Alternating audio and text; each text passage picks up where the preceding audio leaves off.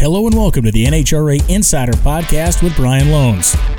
A huge engine failure, it appears, for Erica. The smoke funneling out of the back of the car. Stanfield drives by. On this episode, it's an early season deep dive with Kevin McKenna and Tony Pedregon. We're talking Vegas as well. And it's Tripp Tatum for the first time in his career. 370 flat, 330 miles an hour. The good, the bad, and the ugly so far in 2023 in the Camping World Drag Racing Series. Bobby Bode's 074, and he blows the body off the car going through the finish line stripe. Bobby maintains control of the automobile. This is the NHRA Insider. Number 16 is going to take out number one. He left on a, by a day and a half. Both and Hines bikes are out, and it is crazy town in Pro Stock Motorcycle. Hey, everybody, it's Brian Lohnes back with another episode of the NHRA Insider. Today, I'll be joined by Tony Pedregon and Kevin McKenna. We will talk about the early season ups and downs of this NHRA Camping World Drag Racing Series year. We'll talk about the big, uh, the big storylines. We'll talk about the teams that really need to stand on it, and we'll certainly talk about the teams that have been standing on it and if they can withstand and sustain the early season success they have had. Been a bit of a week off for the NHRA world. Uh, not for everybody, of course. We're going to talk about J.R. Todd's incredible team, what they've been able to accomplish in a very short amount of time after a catastrophic weekend of drag racing in Pomona, how they have rebounded, what we expect to see from them in Las Vegas. And we're kind of uh, been able to take a little bit of a breath, was able to spend some time with the family away from the world of drag racing for a few days. And now we're certainly back at it full bore and under full throttle conditions. Vegas this weekend sets itself up to be pretty amazing. Weather is going to be very typical of this time of the year, should be highs in the low 80s, should make for some very fast racing on one of the best prepared one of the best managed and certainly one of the smoothest surfaces in the entire sport of drag racing worldwide. It is an elevation racetrack, as we so often talk about, but it's a very fast elevation racetrack. You heard Mike Green on last week's show talk about how fast Las Vegas is, despite some of the environmental factors that may, uh, in some cases, play against it teams can overcome those in certain different ways. Uh, the pro stock teams are more, let's say, at the mercy of the environment than they are the nitro teams, but we know that everybody can compensate, whether it's the driver stepping up or certainly whether it's the crew chief stepping up with more horsepower. I think when we get into this conversation with Kevin and Tony, really talking about some of the big storylines coming out of Las Vegas, um, such as you know the weekend that John Force had, what that means going ahead, what we should expect out of that car in Las Vegas. Talking about the weekend and the early season that Justin Ashley has had, the back-to-back victories, the incredible performances on the starting line. Uh, we don't expect those to abate anytime soon. We can talk about some of the teams that are planning on coming out and need to come out swinging, whether it's Pro Stock, Funny Car, Top Fuel. So all those storylines are on the table for this show show. And I think we're going to dive into some other side tracks as we typically do. We uh, we do our best to stay on the straight and narrow here to a degree, but we always like to deviate and cover some of the different topics, some of the different things that are going on maybe behind the scenes in the world of drag racing that haven't quite bubbled up to the surface yet. I will say this uh, we come into this weekend with an incredible degree of anticipation on the crowd side, on the excitement side. Um, I think there is a great positive energy around the series so far, and it's going to be great to see not just the Camping World Series, but there is another 19 or 21 top alcohol dragsters uh, on the qualifying entry sheet. There's, uh, I think, 13 or 14 alcohol funny cars, which again is a positive number if we look back over what the recent kind of car counts in that category have been. Um, some big news coming in the Lucas Oil Drag Racing Series. This will be the final race for Duane Shields. He will be calling it a career as a driver after his home race in Las Vegas. He has a lot of friends and family coming, as one would expect, and he wants to put on the best show possible. He is going to maintain his role as a crew chief and as a car owner. Madison Payne will be taking that Muscle Milk Dragster over effectively as uh, my understanding is a, a full-time ride, so to speak. I'm sure she will continue to compete in Super Comp but she will be uh, very much concentrated on the muscle milk car as she has been over the last couple seasons as Duane has kind of slowly stepped away from the seat. He is a world champion and he is a guy that has amassed a huge number of national event, divisional, and regional level wins as well over a fantastic career in the sport. So um, will be bittersweet to watch Duane Shields competing this weekend, knowing that it's the last time we'll see him as a driver, but his presence will certainly continue to be felt as a racer. A notable passing this week in the world of drag racing was that of Bill Mullins. And Bill Mullins, a name that hardcore fans certainly know, a man who won in Top Gas Dragster, uh, he won in Top Fuel, and was a thorn in the side of these major teams. You know, he's a guy who was one of the great innovators of the high gear only combination, and he raced as one of those guys that was very quiet, but he always swung a very big stick. Yes, he won one race, 1985 in Top Fuel in Columbus, but that he is one of those guys where the number of races certainly do not define the career statistics of Bill Mullins. His effect is felt to this day, really. The work that he did early on and, and placing so much emphasis on a high gear only combination, on the work that he did as far as the clutch side of things and managing the power, uh, really helped to set up the era that we live in now. So we send our condolences to the Mullins family, and certainly a guy who um, is very widely heralded amongst fans who have a, a great respect for the history of the sport, for the guys and, and the men and women fans of our NHRA world that have a great respect for innovators. But for Bill Mullins, um, a career that certainly places him, in my opinion, among the greats in the NHRA drag racing universe. So, with that being said, I think it's time for us to get to our guests, Tony Pedregon and Kevin McKenna. When we come back, we'll open that conversation up. And as we always do, it'll probably be with both barrels. Stay with us. All right, everybody, welcome back to the NHRA Insider. And as has become tradition on race weeks, I have welcomed back Tony Pedregon and Kevin McKenna. Fellas, how are you guys doing? Good. Good morning. Yeah, r- real well. It's it's race week, and that's always a good thing. You know, it's been good. I don't know. I, we I was able to take a little bit of a, a, breath away from the racing world with my family. Do you guys do anything to uh, kick back and relax over the Easter weekend, Tony? Uh, just stayed close to home. Went to Golden Gloves. Took uh, my 14 year old. He's uh, he's obsessed with boxing, which is a good thing. And uh, hey, they say uh, he has risen. The sun has risen. Things have thawed out here in Indy, so uh, no complaints. Kevin, did you have any fisticuffs on your weekend? Uh, no, no, I know, but much like Tony, uh, enjoying the spring weather here and uh, getting ready to go. Actually, race my car this weekend and then get ready for the four wide in Charlotte. Yeah, so we come up on this section now of two uh, our two four wide races back to back, and you know I want to start with Pro Stock here. When we come into Vegas, I think when when you look at the Pro Stock points and you look at kind of how this thing is shaken out, and Kevin, I want to go to you first here it almost feels like we're in the countdown already. I mean, we talk about it, the pro stock regular season. This is basically going to be the you know the one third of the way through this the regular season for these these cars. The point spread between one to three is five points. Between one to nine is only seventy four points. So it does have that shake up kind of countdown feeling week to week. Yeah, you're right, and the, the math here just doesn't add up because you've got fifteen or sixteen cars. Yeah pretty much committed to running the whole tour. Well, you can only have 10 in the top 10. So five guys aren't making it. And that affords you little time or, or little chance to, to make an error. So some of the guys that are that are lagging towards the back, um, I wouldn't say it's crisis time yet, but it, it would be uh, you know it would be good for them to uh, start winning some rounds here soon. And you know what what better time than do it at uh, the two four wide races coming up. Well, yeah, and, and the reality is, I, I agree with you on the, the kind of crisis time. Uh, but if you're a defending champion, let's say, and you're you know you're 107 points out of first place, a place that you basically lived in for the entire season last year, it's got to kind of feel like that a little bit, right? You, you would think. I mean, in, in Eric's in Erica's case, I don't really worry. Yeah, uh, we know how good that team is. We know how good she is. Uh, you know, you look at the Gainesville thing.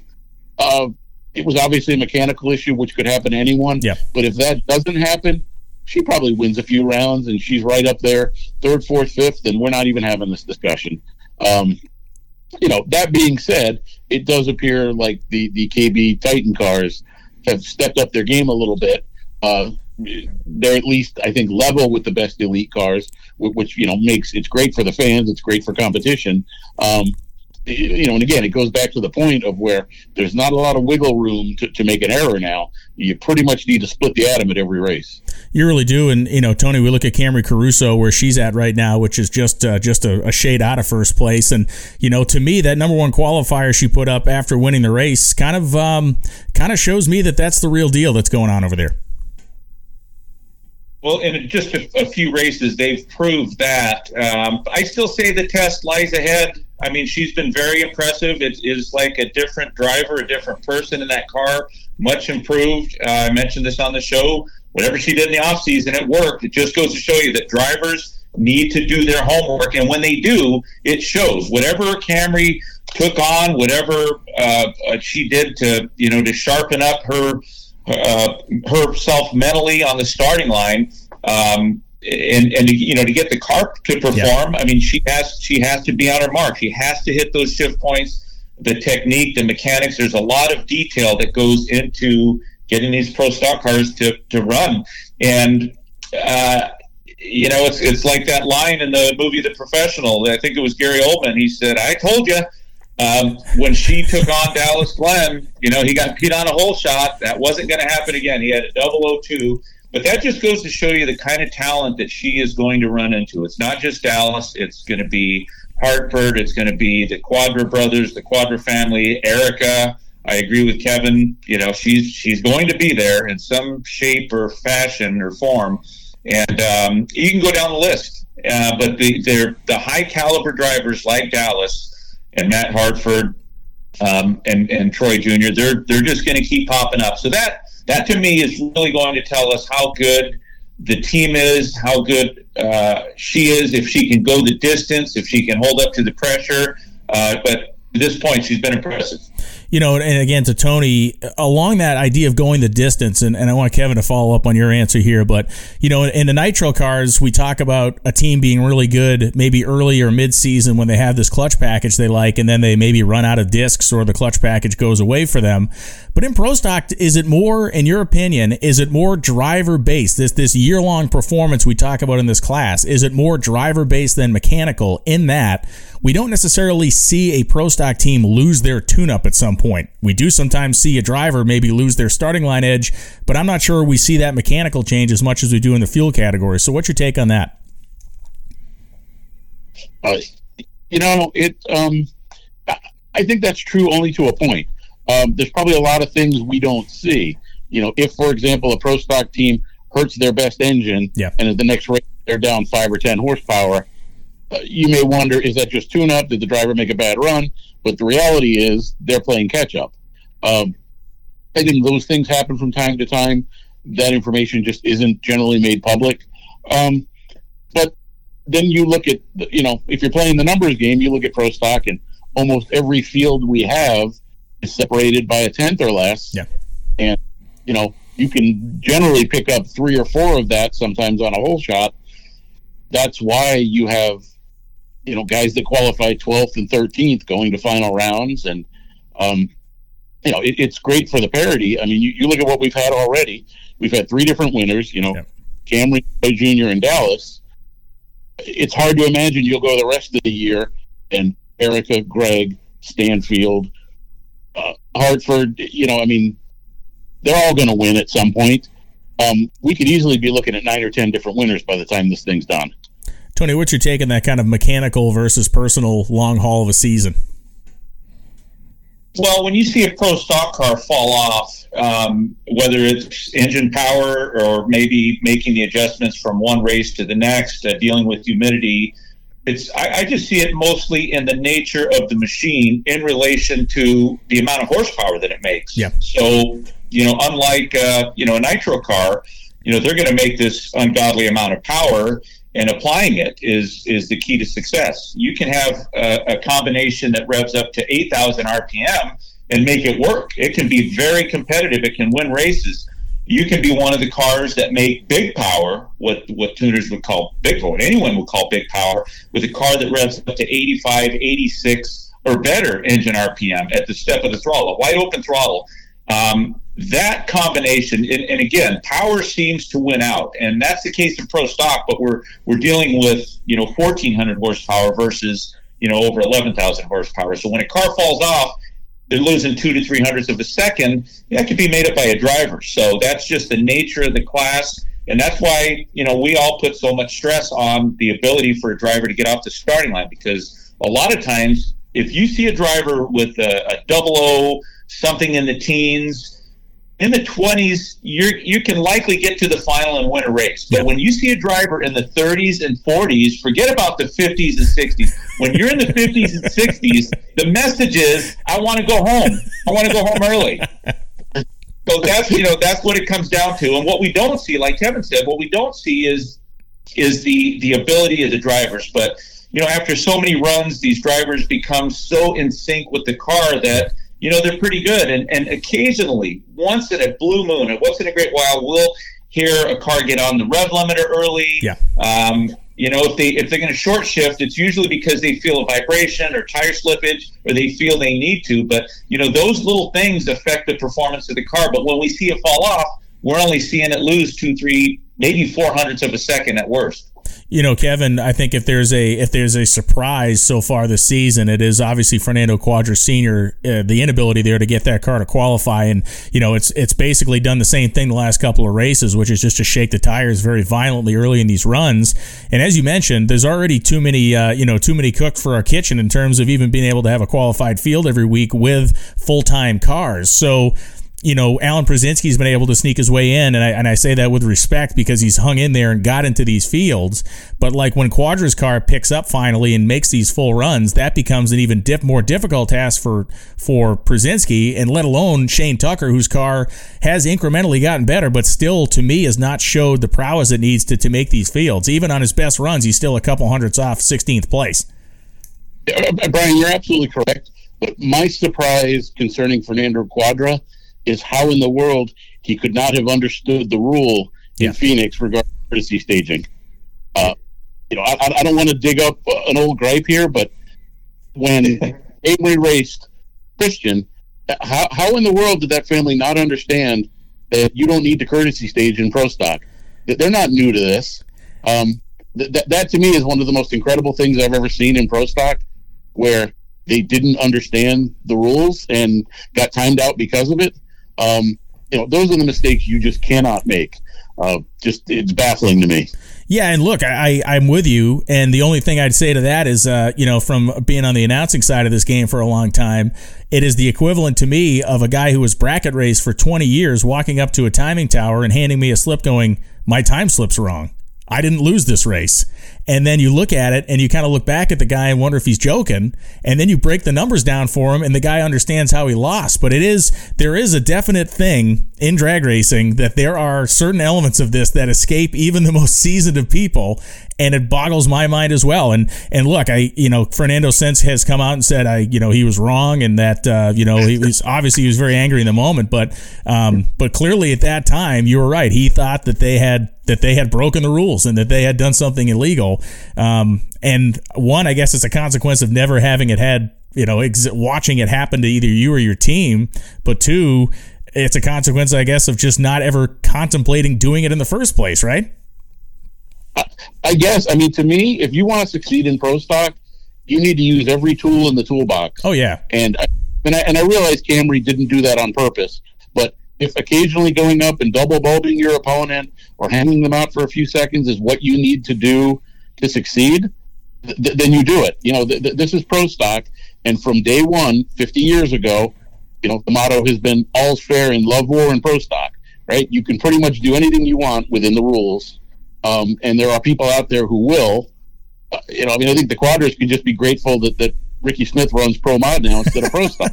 well, yeah, but you know, but but you know who doesn't? And and me and Tony talk about this all the time is Matt Hartford. And and we saw to me Tony, we saw Matt Hartford at Matt Hartford's we saw peak Hartford if you will um, at the last race. Uh, that is when Matt is at his best when he comes up there. Obviously wins too fast too tasty on on Saturday. That's a great moment for him. But then on Sunday he came up there with that starting line swagger that that um, very few people in the class continue to have. You know what? I, I've never understood. I didn't then. I still don't. I just I don't understand why more people don't do it. Yeah. I, I, just I don't get it. I, I think sure. that there is a I've always said this. There's a technique. You know, when when somebody deep stages or when someone waits and and or or or goes in there uh, or lights both lights. There's a technique to all that. And when, when a driver stay deep stages, when when a driver utilizes some of that real estate on the starting line, I, I just I've never understood why anyone, well, of course, I know why, because they get their, you know what, beat and handed to them at the finish line, and they just never let it go. You know, yeah. I, I noticed that Ron, Ron Capps made a comment uh, when he was, you know, of course, Tasca. I didn't realize it at the time, but he knocked the top light out. Yeah, and I and missed course, that too. I missed that too. Yeah. yeah. Yeah, so so I mean, he he touched Ron up on the starting line. His car just it broke a rod, so he didn't finish the race. But I just, for the life of me, I can't understand why a driver. I guess I guess I do. The driver has a problem with that because it works, and a lot of guys that try it, they forget to leave.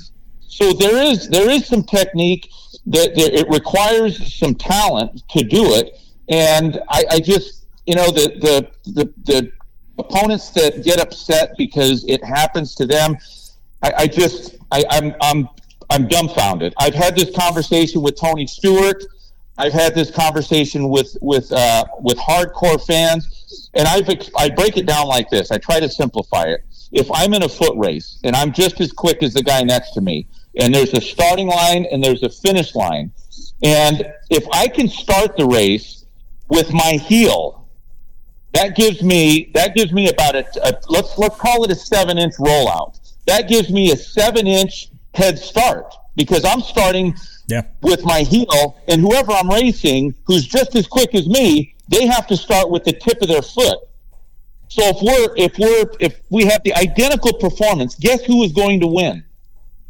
Me right? and that's what staging is. And I just, for the life of me, cannot figure out why the complaining and the complaint and the still. And Ron Capps brought it up, and I wish he would have. I wish he would have said the same thing on our show that he did. I, I don't know whose podcast it was, but I did hear that he got sick of hearing Robert Hight complain about the points. It's like Robert, you have won championships with that same point system. So why can't just get up, dust yourself off, and move forward? I just don't understand the complaining. Ron Capps knocked down the championship. He won it by a couple of points. Um, you know, maybe they shouldn't have smoked the tires or, or however they got beat.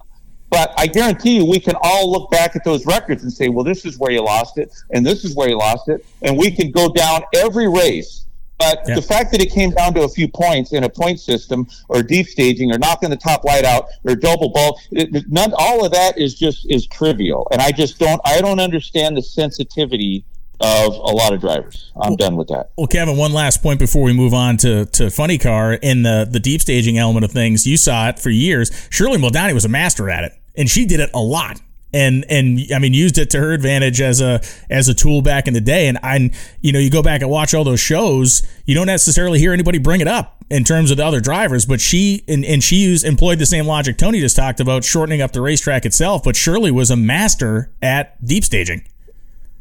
Sure, and and, and you think back then. They probably weren't uh, as sensitive to lane choice.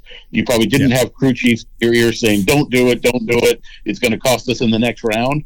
But but, but honestly, uh, you know, as Tony just pointed out, why you you don't why drivers don't do more to either gain an advantage or throw their opponent off. You have, you have especially in pro stock where you have teams that will spend untold amounts of money to try to pick up five horsepower. Yeah. Um, why don't you try to do the same thing as a driver? If you can gain a hundredth or two off the starting line, um, it accomplishes the same thing. And you know, if, if I'm a guy and you know, first round, I have to run the number one or two qualifier. I don't have lane choice. I'm down by three or four hundredths. Are you just going to surrender, or are you going to go in there and, and try something? Yeah, you got nothing to lose at that point. Uh, again, I, I it, it's kind of baffling why more drivers don't do it. Why when they test, they don't try things like that. You know, I know one guy who did. You know, when Tanner Gray was getting his license. Yep they put him through every situation imaginable.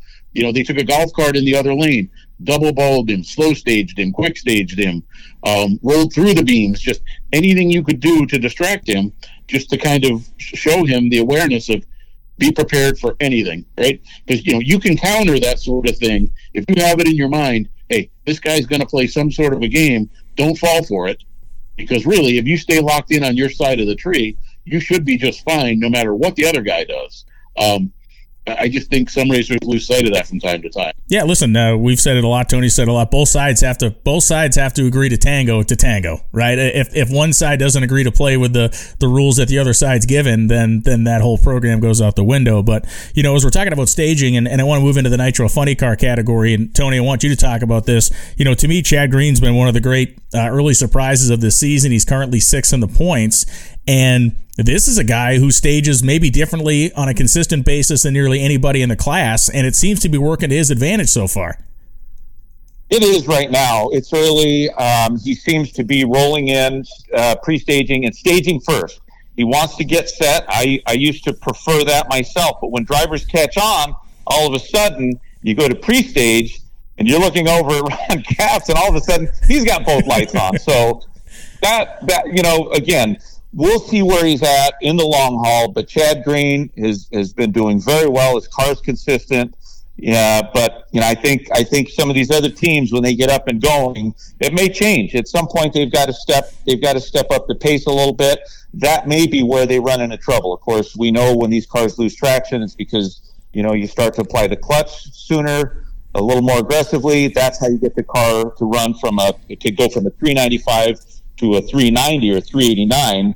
Sometimes it works, sometimes it doesn't. That's going to be the ch- the test for Chad Green, but you know, some of the teams I've I've mentioned this on on the air.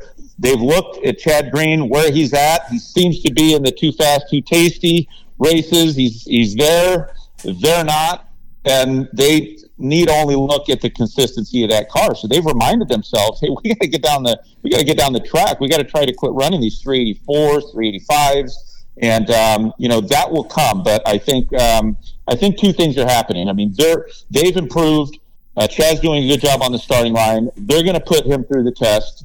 And when I say they, it's going to be the good drivers, the, the sharpshooters, the ones that make a difference, the ones that can take an average car and win races. You know, there are some drivers that are in a good car, uh, not so good driver. They're going to be somewhere in the middle. The good car with the good driver, and there there is a group of those that that is going to be the test for Chad and for everyone else. You know, Kevin, uh, as we talk about the kind of interesting, if not surprising, uh, early season results, obviously Alexis sitting number three right now has been a really fun thing to watch. Consistently in the Mission Too Fast, Too Tasty challenges now. It's she's kind of become a staple in those things since we've been having them. Um, and she drove a very good race for herself at Pomona as well. Some of her best, uh, some of her best starting line action of the entire season so far. Yeah, and and you tend to think that success breeds success. Yeah. It, when you start the season and you you have a couple of really good races, you're driving well, your car's performing, that, that does wonders for your confidence. And and I think you've seen that uh, probably with her as much as anyone, where you have the mindset of, yeah, I, I can compete with any other car in the class. And you know, we we've had this whole big thing in funny car. Is it the big two? Is it the big three? Is Yeah. it the big four? You know, um, you know, Ron- Capps will remind you if, if you, you know, don't include him in that. Um, I- mean, honestly, I think at this point in the season, it's it's closer to the big seven, the big eight, because you know you, you cannot, you know, Alexis certainly belongs in there. You know, Bob Tasca is in the middle of, of sorting his. You know, his results have been a little inconsistent, but we know how good that car is. Uh, I think before it's all said and done, we're going to see the same Cruz Pedregon we saw last year at the end of the season in Pomona. Um, you know that that car will certainly not struggle all year, uh, and there's no reason why Tim Wilkerson can't do what Chad Green has done. Um, and then more so, and then you look like a guy. You know, I I can't say that the Terry Haddock going to the semis was even a fluke because if you have a car that consistently goes out there and goes four O's, uh, you are going to capitalize on a mistake from time to time, probably more frequently than you'd think.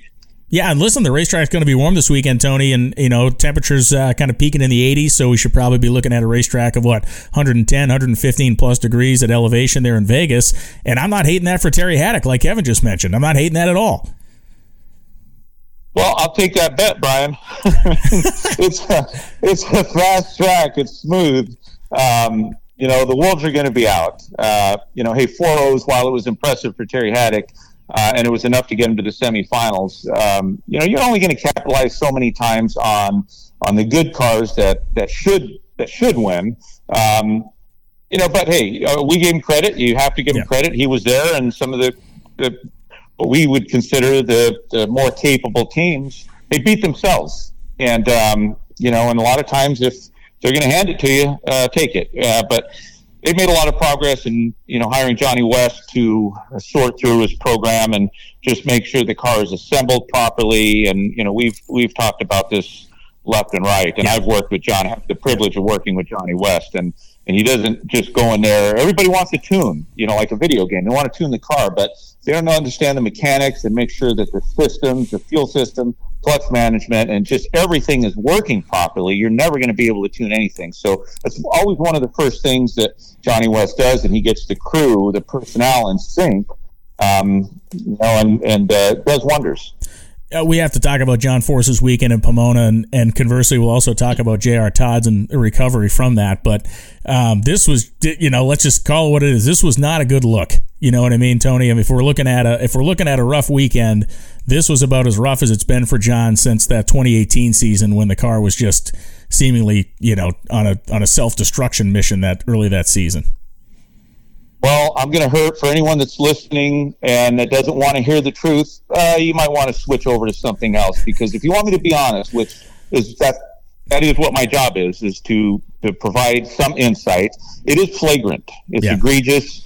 It has raised a lot of concern with a lot of drivers. And you, while you may not have to respect my opinion, you will have to respect the opinion of every funny car driver out there. And there is some concern that when they raise John Force, they don't feel that that they're that, that they're as safe as they would like to be. Um, you know, and, and John, it's you know, to best explain it, it's he either doesn't know what he's doing or he doesn't know where he's at. And we will all agree he knows what he's doing. Absolutely. He just doesn't know where he's at. And you know, there's there's two ways to fix it.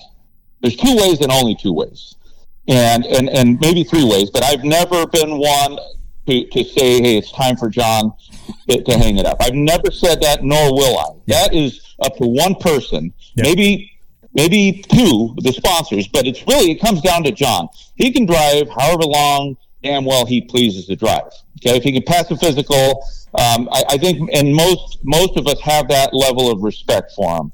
But the two ways to fix it is you either have to have a tuner that pulls the power back. That slips the clutch so it doesn't spin the tires. Okay, because the car spins the tires. Now the other way to fix that, and it's a pretty easy fix, get off the throttle. Okay, yeah. John's not doing that. To and, and I'll quote to make the show. It's not worth it. These cars today are different than they were 10, 15 years ago. You cannot stay on the throttle because when they go, they go real quick. Yeah.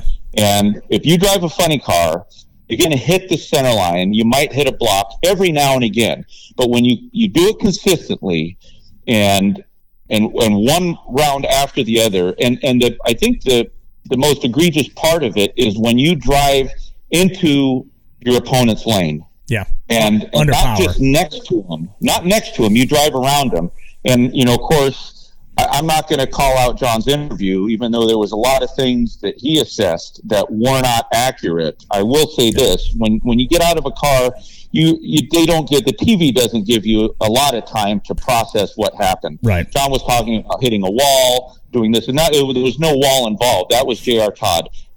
And I, I, wouldn't be surprised if NHRA comes up with another set of rules to try to, because there's no deterrent. Here's the problem that I have with it most drivers, including John, you don't see them bouncing off the wall. And I've said this, I've said this to you, Brian. You know why they don't bounce off the wall? Because that hurts. Yeah. That hurts. That wrecks cars. It it bends chassis. It it it'll give you a concussion. But yet we see them cross the center line because there's no deterrent. There's nothing. There's not that fear. There's a slap on the wrist, five points. It's nothing. There's not enough of a penalty to, to, to be in a driver's you know subconscious to say I don't want to do that. Yet we see it over and over and over. So I wouldn't be surprised. I wouldn't be surprised if NHRA comes up with another set of rules to provide some barrier. They're not going to put a barrier there, right. but they have to put some deterrent, something mental in the drivers, the repeat offenders um, that that continue to do it. And like I said, if you drive a funny car, you're probably going to hit the center line every now and again. But Alex Laughlin, he doesn't have a lot of experience in a funny car. His car put a cylinder out. His car was going towards the center line, but you know how he fixed it? We all saw it. He got off the throttle. Yeah. You want to hear the deterrent for him? It's not a wall. It's Jim Dunn in the right. pit. That's what he's yeah. got to deal with. So, and I'm not, you know, like I think that is that is true. So, yeah.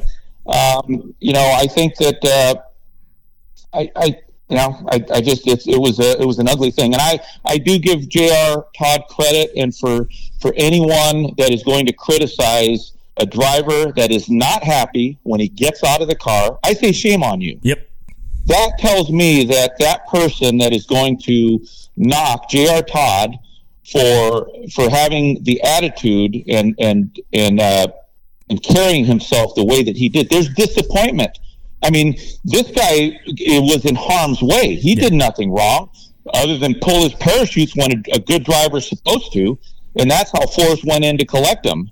But I mean, for crying out loud, the guy just got wrecked. His car's wrecked, and for someone to knock that means tells me that that person, whoever's criticizing a driver for not being happy um, and, and and not hugging, you know, like kiss ass, that tells me that that person that's going to be critical of that has never competed at a high level, let alone been in a race car where they risk their lives. So, hey, I give it to JR. I like the guy more and more. And for anyone that doesn't, well, they probably have to compete against him. Those are probably the ones that really don't care for JR Todd. Or if he's beating the tar off of their favorite driver, well, if that's that's a good reason to not like him, then uh, you're not going to like this guy because he's, he's very capable you know, Kevin, I think as uh, you know, as a journalist, as a fan, as somebody who's been an enthusiast of this sport forever, I don't know if you share the same opinion as, as I do, but the one thing I feel like I kind of need to see in Vegas is is John just make some clean laps. And and I think does this I don't know how far this goes away from the fan consciousness. I, I, don't think it goes that far away from a driver's consciousness for a while, but I think what I would really like to see is just that thing go down the racetrack straight and true a couple of times and, and then kind of like sit back kind of late sit back in my seat rather than lean forward in my seat. No, I I, I agree. I think after you uh, have an incident like that people are on edge for, for a while. And, you know, I mean, it's hard to argue with a single word that Tony just said. Right. Obviously, he knows, you know, when it comes to funny car racing, I, am going to stay in my lane, uh, literally and figuratively. You know, I'll defer to the expert. Um, but, but yeah, to, to your point, I think it would probably do wonders for everyone, for John, no, no matter whether he wins a round or not, to just go make three or four clean runs and get it to the finish line, and yeah, I'm not going to say all this goes away because I don't believe that. But I don't believe it either. I think, yeah, but but I, at least maybe it turned down the temperature a bit. Yeah, and, and listen, it, it, to me, because it was the back to back runs, that was the thing that kind of made your heart jump up into your throat a little bit, where it's like, oh man, you know, it's one thing where it happens, and, and listen, as Tony said, we've seen it happen to a, great many people. By the time we get to the end of the season, the list of centerline violations and funny cars is sizable, but the back to back, the back to back nature of it was what I guess maybe made it even more intense as, as somebody was there watching it. Yeah, Brian, and you know, Kevin, uh, I, you know, one of the things that I mentioned when when that car hits the track, you know, the tuner the tuner plays a role in all of this. got to slow the car down. Okay, they're trying to run too hard, and I've I've seen this happen with uh, with you know with rookie drivers. You know, you have to you have to step them up, and you know, we are talking about John Force and and what he's been through, but we can clearly see that that there are some car control issues you know, so so the flip side of that, John's not when that car spins the tires, yeah, he can fix it. Get off the throttle. You have to be able to feel the car, you have to know where you're at, and you have to have a level of respect for the race car. But the other thing that the tuner can do, just slow the car down. There's a lot of different ways you can slow the clutch ap- application. It may not give you the, the the performance that you're looking for, it might be four or five hundredths of a second slower. But you know, I'm, I'm sure I'm not saying anything that they haven't already discussed. But I I think that would be a, a good start for that car to just go down the racetrack because it's when the car spins the tires and gets loose and they start to put cylinders on. Now, I'm not saying that that the aerodynamics changed because it it, it uh, some of the cylinders lost ignition. I didn't see that uh, when he crossed over into JR's, uh, that was just neglect and and failure to you know to get off the throttle, and and that you know that's just a little scary. And I'm sure I'm sure some of the other drivers are going to you know voice their opinion, and um, I wouldn't be surprised if we see John hit the track in Vegas and go right down the track. I just you know I think they've got to go back to some of the basics and and focus on you know pulling the the some of the you know the clutch application out of it. And just to play devil's advocate before we move on to the next topic, you know, is that a lot easier said than done? Meaning, physically, it's easy to slow the car down, but in that pit area, even though you know the, they have a familiar relationship with with Daniel Hood and and John, is that is that a conversation you can look John Force in the eye and say, "Hey, man, we're going to pull this thing back a couple of hundreds. Hey, man, we're going to pull this thing back five hundreds. Is that a conversation even somebody that's related to the guy can have? And, and, and is that almost in the same way that that Alex Laughlin has to answer to a to a Jim Dunn? You know, Daniel Hood ultimately still has to, to still has to, to to answer to John Force. So as much as we can sit here and say, "Hey, man, just slow the car down," is it that easy? Well, the, the difference, there's a big difference, really. Uh, yes. Uh, I mean, yes, everything you said about that, John has to be open, his crew chief, and that whole team has to be open to that yeah. for his safety and the safety of who is in the other lane. Right. Um, yeah, yes. Um, J- Alex Laughlin, I mean, that car put a cylinder out. And of course, because that, that, cylinder was not firing, that's what put the car over. Yeah. And he got off the throttle. I mean, it's it's really the easiest fix. I mean, I yeah. I was watching with my mouth open when I saw that car fishtailing at at half track. I mean, that any other driver, you're going to see them get off the throttle. And yeah you know, you just can't do it to one of these cars. So it's always like the I second move still, on those runs, and it was the second move on John's run too. That initial wiggle is one thing, but then when somebody stays in it and it makes that second move, and again, I, I'm only saying this as somebody who's never driven one, nor do I have any desire to, but somebody who's watched about a half a billion funny car runs in my life. It's that second move that the car makes, and if the driver's still on the throttle, it it the, the movie always ends badly. Yeah, and, and what we see, we see we're we're watching from a distance, and you have no idea. I mean, the one thing that everyone will tell you, whether they're standing on the starting line, let alone sitting in the seat of, of a top fuel car or a nitro funny car, the acceleration, and you would not believe how quickly that happens. But the second, the split second that you hear that engine revving up, you've got to respond to it. If you're in competition, your instincts, your instincts, if you're experienced, will tell you how to get off the throttle. You're going to feather it. You're going to just blip it real quick. Uh, it depends. It depends on how the car revs up and where you're at the, on the racetrack.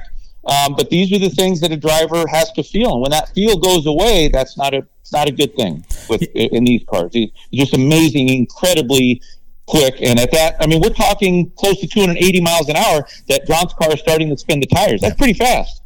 Yeah, it's it's nasty. Let's move to the flip side of this conversation, which of course is J.R. Todd, who had, you know, it cannot be described any other way than a, a, a, catastrophic weekend. You end up with two race cars that are in, you know, in serious need of serious repair. They have to upend any plans you had about staying out west. Um, you have this, what has been, I've been following on social media. John Kernan's been shooting video on it. Really a Herculean, incredible effort here, Kevin, to get a car, what is basically going to be a backup car assembled. And then uh, Joe Fitzpatrick and Dan Murphy at Precision Built Race Cars front half the good car that they want to run in a handful of days, get that back up to Michigan. That car's been assembled as much as we talk about team building, we talk about teams going fishing on the lake during the season, we talk about teams going playing basketball or bowling together. This to me is the ultimate ultimate team building exercise coming out of a catastrophe. Yeah, and it's my understanding that that they actually sent two trucks back. Right on Saturday night, the, the car that was crashed with John Force ended up on a flatbed. It went back to Michigan, and then on Sunday, after uh, you know they, they hurt the car in eliminations, at that point they were forced just to load the whole rig up and go back um, and essentially re- repair two cars. So, you know, it's obviously the, the, the silver lining here is that nobody got hurt in any of these. But but other than that, you just can't think of a worse situation where you're about two thousand miles from home and you have to do all this. You know, if, if it happens at Indy or Norwalk or somewhere, it's probably not as much of a logistical nightmare to, to get everything back up to Ypsilanti and get it fixed. But here you've got, you know, to, to send a whole crew back halfway across the country to do it. Um, yeah, that, that, that's a challenge. And, you know, obviously Nitro crews are known for, for having a work ethic, but uh, you're beating your guys up awful hard this early in the season. And and as you know, as much as we talk about wanting to see John Force make some clean runs to to get going and kind of start to put this behind him, I, I kind of look at the J.R. Todd situation in the opposite vein. As I want that thing to come out and and be as furious as it possibly can be. I mean, what what better storyline would there be for this team that was just quite literally wiped off the map uh, a week and a half ago to be able to come back out here and, and start throwing punches right off the bat? Yeah, and I think that's one of the reasons they were so disappointed. Uh, yeah. You know, because they saw a noticeable difference in how they can how they can get that chassis to work, and however they the redesign, whatever they did differently, uh, and they were competitive. Yeah. I mean, they, the first couple of races, I mean, they were right there in the thick of things. So, you know, when you have a car that anytime you show up is is has got a pretty good chance of winning and you, you know you see it get wiped out in one shot. I mean who's going to be happy? And the work that lies ahead but you know it's like it's like training it's like working out. When when if they can go to, to vegas and i'm pretty sure that they'll probably pick up right where they left off because you know he made one of the quickest runs of that round. Yes. you know a lot of cars were spinning the tires and you know they just like a walk in the park. They ran a 93 before john collected them. Um, you know, so I, I think the payoff for them is going to be, you know, it's like after workout, your your bones hurt and your you know your hands hurt, and you're you're tired, all those late nights, but then you get what you want, and and I think that is that is there is no better feeling than that, and uh, you know they haven't experienced it yet, but I'm sure that I'm sure they're going to.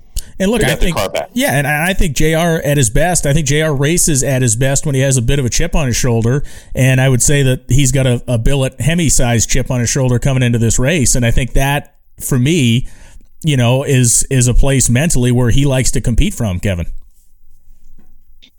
Yeah, I mean, I, you you could potentially argue Jr. always has a chip on his shoulder, um, but it, it, you know, in, in this instance yeah, it, it, everything you just stated is a fact that that's a car that is at least early indications are significantly improved over last year. They have every expectation to win races, and they're probably very eager to get back in the fight and, and do just that. Um, you know, I mean, I'm looking. They're they're seventh in points right now, 124 back. That's not. Um, you know that's not too big a mountain to climb, especially in uh, funny car, and that can change yeah, in a dime at funny car for sure. Oh, a- absolutely, and you know, and again, you have the wild card of two four wide races coming up, where you know I think that tends to favor a better driver like Jr. Um, you know, let's have this conversation again after Charlotte, and you might see that car with a win and, and be in the top three. You know, Tony, one last question. You you tend to hear and you do hear kind of all the inside scuttlebutt. Was there any talk of these guys even stopping somewhere for a day to test, or is there simply not enough time? Uh, you know, obviously we're making the show on Tuesday. If Charlotte, the teams have to be loading in the racetrack on Thursday. Was there any talk about trying to get somewhere, even Indy or anywhere, for a day just to try to make runs on this new car? I haven't heard okay. anything. You know, I, I was in communication with Todd Smith, and, and I've, I've got to say that they've always been, it, and through thick and thin. And, I, and I'm a little reluctant, you know, to text them to communicate with them because I know they've got their hands full. Yeah. And I, I wonder sometimes, wow, do they really want to answer some questions about what happened and what made the car blow up? But I got to say that they've always been very, very gracious, as most of the crew chiefs are, and you know, even even at their in their worst hour. I mean, this guy yeah. responded, was very specific, very detailed, and you know, I kind of laid out after that. But I, you know, I wouldn't I wouldn't think that it would be that critical. Okay. I mean, if it's the same chassis that they were comfortable with, they're going to assemble it. And you know, if you go back 15, 20 years, I mean, it was it was it was standard issue Uh, that we saw yeah. before a car made a full run, they'd make a checkout run. Well, you don't you don't have to do that anymore. These yeah. these teams have become so efficient, and and most of the parts and the equipment uh, they're very familiar with. It's just a matter of assembling it. If they have the same management box on it, uh, if they can salvage it, and know where all the settings are, I don't think there's any reason that they would even go out and make a checkout pass. I think if they tell the driver if it feels good, uh, run it, run it to the finish line. So really, that's on the driver. The driver, if he feels anything quiver, it doesn't feel right, he's going to shut it off. If it feels good, he's going to shut it off in just under four seconds. Get what he wants. Last point before we move to Top Fuel. Um, this was the first time we've seen a funny car body of the super variety, you know, have a really catastrophic failure underneath it uh, at speed, and and people were wondering why it looked the way it did, and that's because of the, the tethers that were installed inside that body. Um, I've not talked to Jr. about his personal opinion on it at this point, and, and I will this weekend. But um, what was your take on that? Because it it was it was it was otherworldly looking, right? We're used to seeing that body fly off and you just see a roadster chassis kind of going down the racetrack. But I mean, that was that was freakish looking when those pieces were still clinging to the chassis. It was a massive explosion, explosion, and that I think that is the first time that we've seen the tethers yeah. at work at that at that rate of speed. I mean, we're talking 300 miles an hour. But if you really think about it, so so here are the two the, the pros and cons and and you do not want to launch the body. No. Okay, we want to keep our fans safe. So what happens, and I know some of the pushback from the drivers and some of the teams is, hey, we don't want this body on it. We're, yeah. we're going to get some of that debris on the driver, so we're going to put him in harm's way. Um, but you know, there seems to be a trade-off, and if I'm making the rules, I think it was a good decision. I, you'd never want to put the driver in harm's way, but the driver to some degree is protected yeah. by the shield, the titanium shield. I'm sure there was some debris that bounced off of it, but at that rate of speed, if there's some explosion, I, I think a lot of the damage was done from the air. Of course, it's yeah. going to fracture and break the body in a few pieces, but uh, once the air caught it at that rate of speed, it just disintegrated. So it seemed like it worked as good as it's going to. And, you know, I just kind of fall back on the dangerous thing that these guys do. That's a fact. Now let's move to the top fuel category. Uh, I want to start with three names, Kevin. I want you to tell me who's the first guy to have a breakout race between Antron Brown, Tony Schumacher, and Josh Hart, because we're kind of waiting on it for all three of them this season. I, I think Antron Brown, it should be unanimous. Um, th- that car is good. It was good at the end of last year. Uh, it, it's actually a, little surprising they haven't done better because they've qualified for the most part well. Um, you know, we've seen that car in, in the 360s pretty regularly. Um, it's just a little bit of, lo- of a loss to explain. Well, I mean, I guess you had the first round in Phoenix. Uh, other than that, it hasn't been horrible. Right? Didn't they go to the semis? Yeah, I mean, it hasn't been horrible. It has it has not been horrible by any means, but just as good as that thing was at the end of last year. And you know, to me, uh, it's almost uh, for Antron's case, it's that it's that kind of qualifying victimization that happens when you get in the middle of the field and you end up seeing Shawn Langdon twice in three races. Uh, that's tough. Well, sure, and, and you're in a situation in Top Fuel that's very similar to Pro Stock, where you have more good cars on tour than you have spots in the top ten for. Uh, it's actually a great spot to be in where you know you don't just get participation points. Right. You know, just showing up is not enough to get you in the top ten. You've got to consistently win rounds. And, you know, again, we're only three of twenty-one races in, so I, I don't think anyone on Antron's team is, is, ready to push the panic button. No. Um, this is that one good race wouldn't cure. Um, but at the same time, you don't want to fall too far behind. Um, you know, being 100 points back is not that big a deal but having to climb over eight or nine guys to get there is a big deal. So that's um, you know th- that's kind of what they're up against now. I think. Tony, should we um, should we include Millican on that list of, of cars we should be waiting on a breakout race for? Uh, yeah, but I, I wouldn't I wouldn't be waiting too long. you know, it's if they're a good team, you know, I just right now we're, we're just dealing with with a handful of racers. Uh, I don't was Steve Torrence on that list? Because I think Steve Torrence is is coming and I think he's bringing some hell with him. That's just my thought, and I'm not saying that because I, I received a text from somebody on that team that appears to be very sensitive about some facts when we say that you know the competition the level of competition is much tougher now than it was when Steve torrence won his championships. And I looked it up if Frodo wants to call me or text me, if he has a problem with it, then let's have this conversation. Brian, we can do it on your podcast. I just, for the life of me, cannot figure out why these guys get sensitive. I can't imagine the offensive coordinator of of the uh, the, the Dallas Cowboys calling Stephen A. Smith and saying, "Hey, you know that fact that you threw out there? Um, that hurt. That hurt my feelings." You know, it's like these guys they, they want to be big time, but I just I don't get that part of it. But I think I, I actually ran into to Richard Hogan, another guy that is just very yeah. uh, detailed when when we want to know something when we ask them a question there's no secret uh, and i think they respect the fact that w- to some degree we're going to filter through what they tell us. Yeah. And we have to simplify it when we're on the show but i, I, I mean i've always respected uh, richard hogan. I mean why wouldn't you? They've only won four championships so i'm not knocking them. I'm just saying that the competition today, when you go down to those last couple of races, we're not going to be talking about one team or even two teams because in 2019 it might have been close, but but all those other years we're talking about a 200 point spread and winning the championship, sweeping so the, sweeping the countdown. Was, yeah, the level of competition is much tougher, and and that was that was my that was my statement. Um, and I'll stand by it because we're going to be talking about several drivers. But you have a group of drivers, and and we we talk a lot about how quick they are, and that's not everything. That is not the key to success in driving one of these cars. Like pro stock, there's a lot of things you have to do right, starting from the startup and the burnout. And I just I think that Steve Torrence is one of those guys that we haven't seen the best of him. I think that he's a little out of sync with his car. He has a tendency to do that.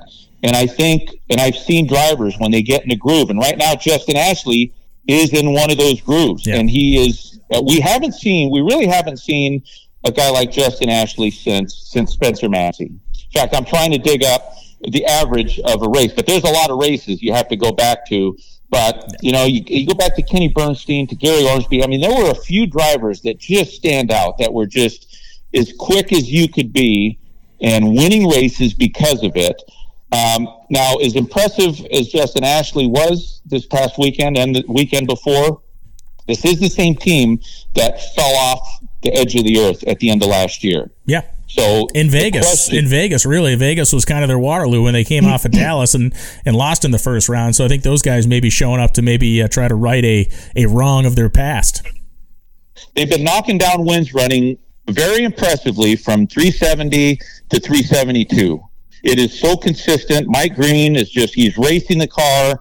It doesn't matter who they're racing. Justin's going to get out on him, and Mike Green gives him the car. But what is going to happen when a few cars that can run a 367, a 368, that changes. That just changes the way some of these tuners tune. And as much as they don't want to admit it, they look at those numbers. So they open a few flows up, or they'll sprinkle some weight on the clutch, or they'll put more fuel in it. They'll, they'll do something to try to keep up with the Joneses, so to speak. And that's where that's where the problem lies ahead. Very impressive. I think Justin is going to continue to have his way with pretty much everybody that he races. I, in fact, I said that the first year that he started racing. You know, talent is talent. You're not gonna, you're not gonna, you're not gonna change that. He has a level of focus he has a way about himself that that he's just quick. He's got the natural talent. I think he's got the acquired talent. But I think there are a couple of cars and drivers that that will be able to compete with him at some point soon. All right, Kevin. I'll pose a question. Do you want a do you want a car that runs 368 with a driver that goes 80 on the starting line, or do you want a car that runs 372 with a driver that goes 40 on the starting line? Oh, uh, you know, mathematically, you're you're you're almost equal there. Um, uh, you, you, you know, I want a driver that can go 40 on the starting line with a car that might occasionally go 368. Um, and, and that's quite honestly what it probably is going to take to win the championship this year. Um, you know, consistency is everything, but I, I think, you know, the technology is out there to get a car to go 360s. Obviously, most of the good crew chiefs can do it. Yeah. But how many drivers can consistently be 40 or better. That that to me is a much smaller number. Um, you know, as, as Tony just said, you know, a couple of them to point to, Justin Ashley seems to have that knack. Uh, you know, there's one or two others. Shawn Langdon is still, to me, an elite driver. Um, you know, a, a, few others are a work in progress, and a couple of them, you know, are, are a couple hundreds back. And uh, as the competition gets tighter and tighter, th- that's hard to make up. Um, and one more thing to backtrack a little bit, you know, Tony's point about, uh, you know, some drivers and crew chiefs being overly sensitive.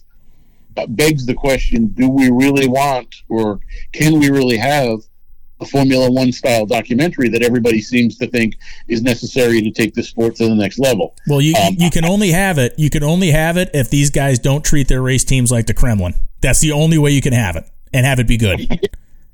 yeah, I mean, you have to. I think there needs to be, uh, at least on some teams, a fundamental shift in mentality of look, we're, going to peel back the curtain, and you're going to see the good, the bad, the ugly. Um, and for better or worse, we're going to roll with this.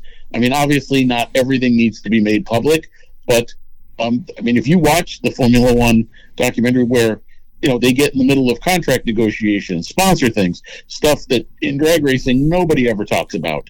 Um, you know, even insiders generally aren't privy to that kind of information. Yeah. So, so you kind of have to ask yourself: Do we really want to go down that road? You know, do you really want to be in the lounge um, when there's a, a, a very frank exchange of views between you know, driver and crew chief, owner and crew chief. And look, uh, I think that I think you know we all we all talk about we all talk about the Formula One series, Drive to Survive. But let's be honest, the real progenitor of all these was Hard Knocks from the NFL. And what is the episode that always gets the most buzz on Hard Knocks every year? It's the episode at the end of camp when they cut guys. And to your point, it, as much as people watch these shows for the good, they watch them for the bad and the ugly. Let's be really honest. The reason people love reality television at any sure. level is because it is it is a, an emotional train wreck, or to some degree. And so, yes, people want to see the reality and dysfunction sometimes. I, I think that's a given, and I think your point's spot on. Yeah, it's you know again, would it do wonders for the series? Probably, but I think before you do that, there needs to be heart to heart conversation so that everyone um, has a very clear understanding of what's coming. Yeah, and ultimately, Tony, I think to Kevin's point, people respect seeing the inside of these teams and, and would respect seeing the inside of these teams, and they would respect that honesty. They would respect that view in. And I think the one point that people inside the sport that may be very, if not against this idea, very afraid of it, is that no one's going to judge you negatively for being honest or for being angry or for for having mistakes. They will judge you if you do outlandish, wacky things that that are unacceptable socially, which I don't think we're talking about people doing. But the reality is, for for a series like that to survive and to to thrive and get people's attention, it has to be a whole lot more than just a you know happy-go-lucky driver profile on Sundays. Well, what they need to understand, and they being you know those that are sensitive or those that are critical um, you know tv is if if there's one thing that makes this sport successful it's tv yeah. I mean it's that simple. And and it, it always will be because even during covid when you know when everything was shut down um, you know the the, the executive team at, at, in our sport they said we're going to go racing yeah. there, weren't, there wasn't anyone in the stands but we moved forward. This sport didn't didn't uh, get flushed down the toilet. It could have, but they salvaged it because we still we landed on TV. So I, I think what you know, re- reality is something that is very interesting. It's very compelling, and when these guys being you know car chiefs. Uh, I'm not going to say tuners because some of them, you know, are good at what they do and their job really isn't to talk. I mean, if they just give us a brief interview, that's good enough because their job is to make the car go quick. The driver is the one that should get out, talk about sponsors, not the car chief. Not the. Sometimes I think some of these tuners get a little confused. I say let the driver spit out the, the brand names and thank the sponsors, not the crew chief. We want to hear how in the hell they made that car go down the track and how that little light bulb at the end of the track lit up in their lane. That's what I want to hear. So they really have to ask themselves, guys, do we want to be big time or just we want to be, we will just want to be a little blip on the map? I say big time every time. I'm your Huckleberry. I have to ask myself if, and, and Glenn Cromwell, he asked me, uh, it was about a year ago. He said, Tony, how did, the, what did the tuners really, what are they, what's your relationship with the racers is, was the question. And I thought about it for a second and I thought, you know, Glenn, sometimes I ask myself, do I do I want to be liked or I just do I want to do my job? I'd rather yeah. do my job. I don't really, you know, I, I care if my kids like me, and that's that's a struggle. Um, I care that the, the close friends that I have, right? That I do care about. So I, am not going to lie and say I don't care about any of that, but I don't really yeah. care as long as I can back it up and as long as I'm accurate. And I think that is really all that's ever been asked of me because I have to report to a few people. So my only concern is that look, I think this sport is deserving of someone in my position like you, Brian. You don't pull any punches, right?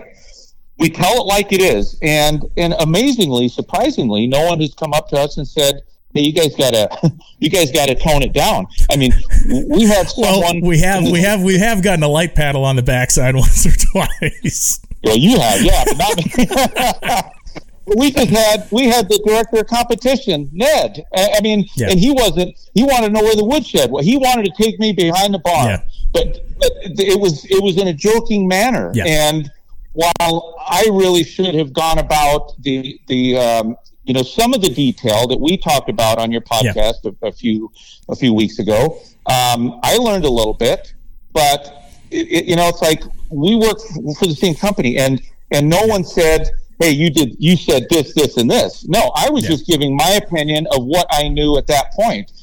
So, so what did they do? They put the director, uh, director of competition on the air to explain it. Yeah. And anyway, I just, you know, I think there's something to be said about reality and and and the authenticity, and that's one of the reasons that you know we constantly hope that these drivers just just tell us what you're thinking. Some of them do. I, I like the fact, in fact, I love the fact that Shawn Langdon is outspoken. Yes. I, I think it's great that J.R. Todd is the way that he is um, because it's it's real. It's genuine. I mean, whether you like it or not, yeah. I just want I just want the genuine article, and I think people that are tuning into our shows, I think they would much prefer that. And when they hear a canned cam interview, it's a turnoff, guys.